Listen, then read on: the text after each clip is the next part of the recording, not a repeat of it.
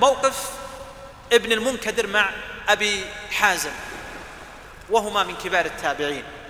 يقول جاء في ترجمة أبي حازم في حلية الأولياء أنه قام ليلة فاشتد بكاؤه في صلاة الليل، اشتد بكاؤه جدا حتى خاف أهله عليه، فقالوا يا أبا حازم يا أبا حازم ما في فائدة، الرجل قد انهمك ودخل في نوبة من البكاء عظيمة تأثرا بما يقرأ بكتاب الله سبحانه وتعالى.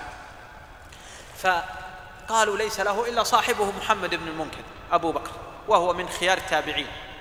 فلما جاء إليه قال يا أبا حازم إن فضل الله عظيم ورحمته واسعة، وبدأ يحاول أن يرجيه ويفتح له أبواب الرجاء. فقال ويحك يا أبا بكر أتدري ماذا أقرأ؟ إنني أقرأ قول الله تبارك وتعالى ولو أن للذين ظلموا ما في الأرض جميعا ومثله معه لافتدوا به من سوء العذاب يوم القيامة وبدا لهم من الله ما لم يكونوا يحتسبون. فبكى معه محمد بن المنكدر. انظر إلى القلوب الحية، الآية في الكفار ومع ذلك تأثروا هم رضي الله عنهم كأنهم بلسان الحال يقولون والله ما يؤمننا أن نأتي يوم القيامة ويبدو لنا من الله عز وجل ما لم نكن نحتسب. ولو أن للذين ظلموا ما في الأرض جميعا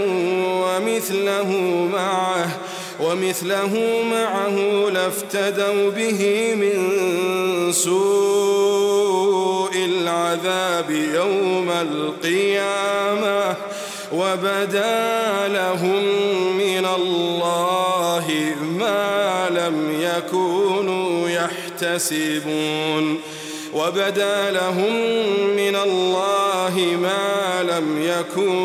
يحتسبون